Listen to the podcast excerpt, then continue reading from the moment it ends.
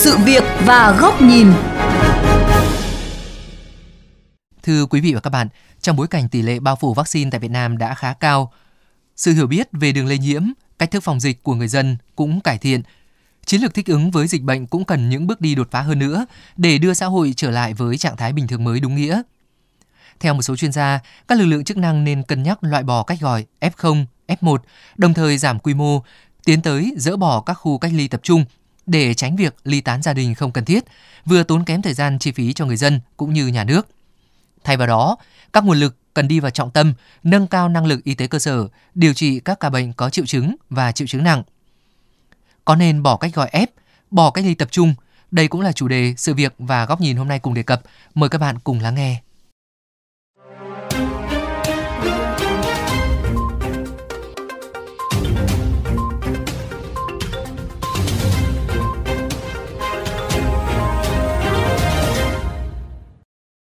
Anh KV, người từng trải nghiệm 2 tuần cách ly trong một khu cách ly tập trung ở một tỉnh miền Nam chia sẻ, điều kiện sinh hoạt và phòng dịch tại đây không thể đảm bảo như ở nhà.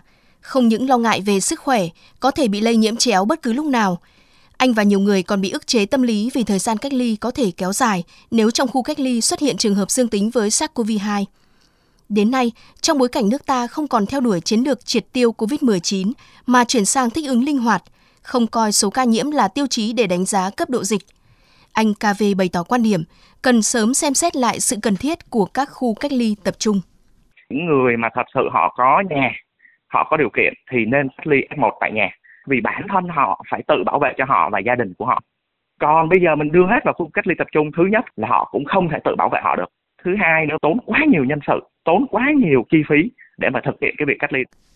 Đồng quan điểm, anh VC, người mắc COVID-19 cùng với cả nhà ở một chung cư tại Hà Nội nêu quan điểm ngay cả người mắc bệnh không triệu chứng hiện nay cũng đã được theo dõi ở nhà, thì người nghi nhiễm cũng không có lý do gì phải đi cách ly tại một khu vực tập trung rất đông người. Vì nếu phát hiện dương tính, nếu không diễn biến nặng, họ vẫn sẽ được chuyển về theo dõi và cách ly tại nhà. Sau khi bị mắc Covid, bản thân gia đình tôi cũng xác định được một điều. Thứ nhất chúng tôi cũng đã tiêm rồi. Thành ra là chúng tôi cũng không lo lắng quá nhiều cái việc này. Thì khi nếu mà trường hợp mà mình thử theo dõi bản thân mình cái điện tiến cái bệnh mà nó phát triển đi theo kiểu hướng xấu đi thì thì chúng tôi sẽ có liên lạc với y tế và tổ biết sẽ hỗ trợ chúng tôi sẽ làm tiếp tục là điều trị theo cái hướng tiếp theo như thế nào như nào thì chúng tôi cũng đã thực hiện theo những sự chỉ dẫn đó và hoàn toàn yên tâm về cái việc này. Phó giáo sư tiến sĩ Nguyễn Huy Nga, nguyên cục trưởng Cục Y tế Dự phòng cho rằng trong dịch tễ học không hề có khái niệm F0, F1, chỉ có người tiếp xúc gần và người bệnh giờ ta phải đưa ra những cái thuật ngữ là bệnh nhân và người tiếp xúc gần có nguy cơ cao thì không cần là giữ F1, F0 nữa. Và từ việc thay đổi cách gọi đó, chiến lược trong cách ly cũng cần thay đổi. Theo Phó Giáo sư Tiến sĩ Nguyễn Huy Nga, trong bối cảnh xã hội đã nhận thức khá toàn diện về dịch bệnh, hướng COVID-19 trở thành bệnh đặc hữu, thì việc trả lại thế chủ động trong tự cách ly, theo dõi sức khỏe với người dân đủ điều kiện là cần thiết. Nơi mà cách ly F1 cũng phải suy nghĩ là không nên uh, duy trì nữa. Trừ những cái khu mà có người dân nào có nhu cầu họ muốn đến đấy thì họ tự trả tiền chứ không phải là của nhà nước cách ly mà miễn phí nữa. Ngành y tế cũng phải đề nghị chính phủ nghiên cứu xem trong luật phòng chống bệnh truyền nhiễm thì cái bệnh covid 19 này có phải là bệnh nhóm A nữa không?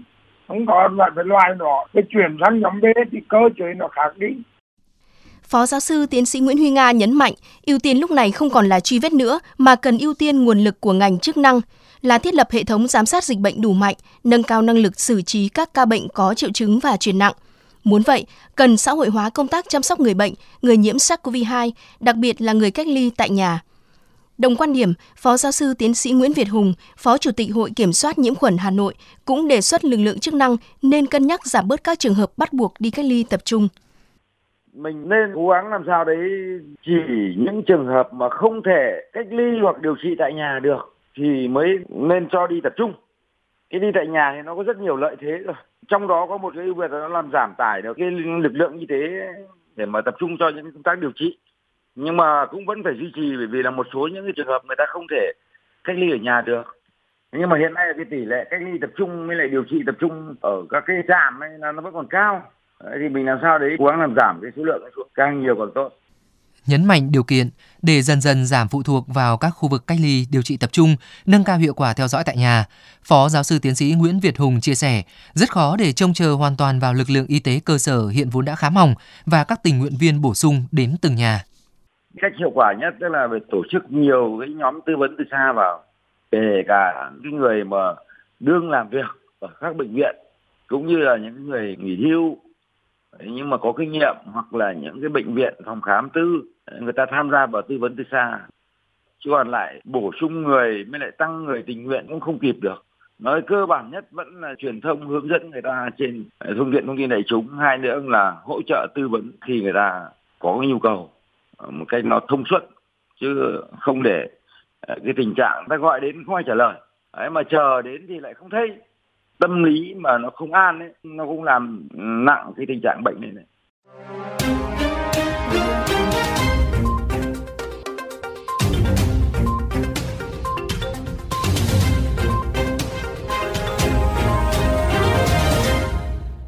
Quý vị và các bạn, tiếp tục chuyên mục mời quý thính giả đến với góc nhìn đã đến lúc kết thúc sứ mệnh của các khu cách ly tập trung. Đã có một thời gian, cách ly tập trung hạn chế tối đa người có nguy cơ mắc virus đi ra cộng đồng là một chiến lược phòng chống dịch thành công của Việt Nam. Đó là thời điểm cả thế giới chưa hiểu biết nhiều về loại virus SARS-CoV-2 và đa số quốc gia vẫn theo đuổi mục tiêu triệt tiêu COVID-19, đưa số ca mắc về không. Tuy nhiên, sự xuất hiện của biến chủng Delta với tốc độ lây lan nhanh, đa số người nhiễm không có triệu chứng, lẩn khuất trong cộng đồng, dịch bệnh chuyển sang hình thái dịch nội sinh đã khiến chiến lược của nhân loại phải thay đổi. Từ cố gắng truy vết, cách ly, phong tỏa diện rộng để tìm bằng được nguồn lây, thì nay công tác phòng chống dịch đang chuyển sang việc ưu tiên theo dõi, điều trị người nhiễm có triệu chứng và triệu chứng nặng.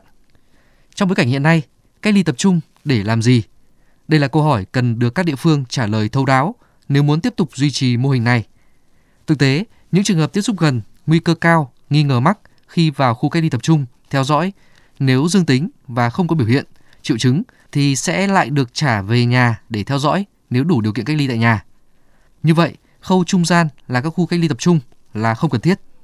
Trái lại, nó còn sinh ra khá nhiều bất cập như ảnh hưởng nghiêm trọng tới tâm lý, tinh thần người cách ly, gây ly tán gia đình, thiếu điều kiện chăm sóc sức khỏe đảm bảo, nguy cơ lây nhiễm chéo, tốn kém thời gian, tiền bạc của xã hội. Thiết nghĩ, mô hình cách ly tập trung theo kiểu nhà nước bao cấp cần được chuyển đổi sang mô hình cách ly dịch vụ theo yêu cầu với tiêu chuẩn hạ tầng và dịch vụ cao hơn để phục vụ nhóm đối tượng không có đủ điều kiện cách ly tại nhà hoặc người có yêu cầu đặc biệt. Người nghèo, người có bảo hiểm y tế vẫn được nhà nước chi trả các chi phí xét nghiệm và ăn ở. Đa số đối tượng người nhiễm và nghi nhiễm sẽ được theo dõi cách ly tại nhà, trạm y tế lưu động. Lúc này, nguồn lực khổng lồ duy trì các khu cách ly trước đây sẽ được chuyển sang các tầng điều trị dành cho bệnh nhân có triệu chứng và triệu chứng nặng. Đồng thời, một phần nguồn lực cần đổ về các lực lượng bổ sung cho y tế cơ sở trong việc tư vấn, hướng dẫn, trang bị kiến thức, điều trị từ xa cho người dân theo dõi, cách ly tại nhà. Ở một tầm nhìn xa hơn, khi đã kiện toàn được một hệ thống giám sát y tế, hỗ trợ can thiệp y tế từ cơ sở, khi người dân đã có sự hiểu biết về đường lây truyền, các biện pháp phòng tránh, bao gồm cả vaccine, thì không chỉ COVID-19 mà các dịch bệnh khác nếu xuất hiện trong tương lai cũng sẽ được kiểm soát một cách bình tĩnh và hiệu quả hơn. Mô hình cách ly tập trung chỉ là một giải pháp tình thế, không phải một giải pháp bền vững. Nếu kéo dài và hoạt động thiếu phù hợp, nó có thể tác động tiêu cực đến tâm trạng xã hội.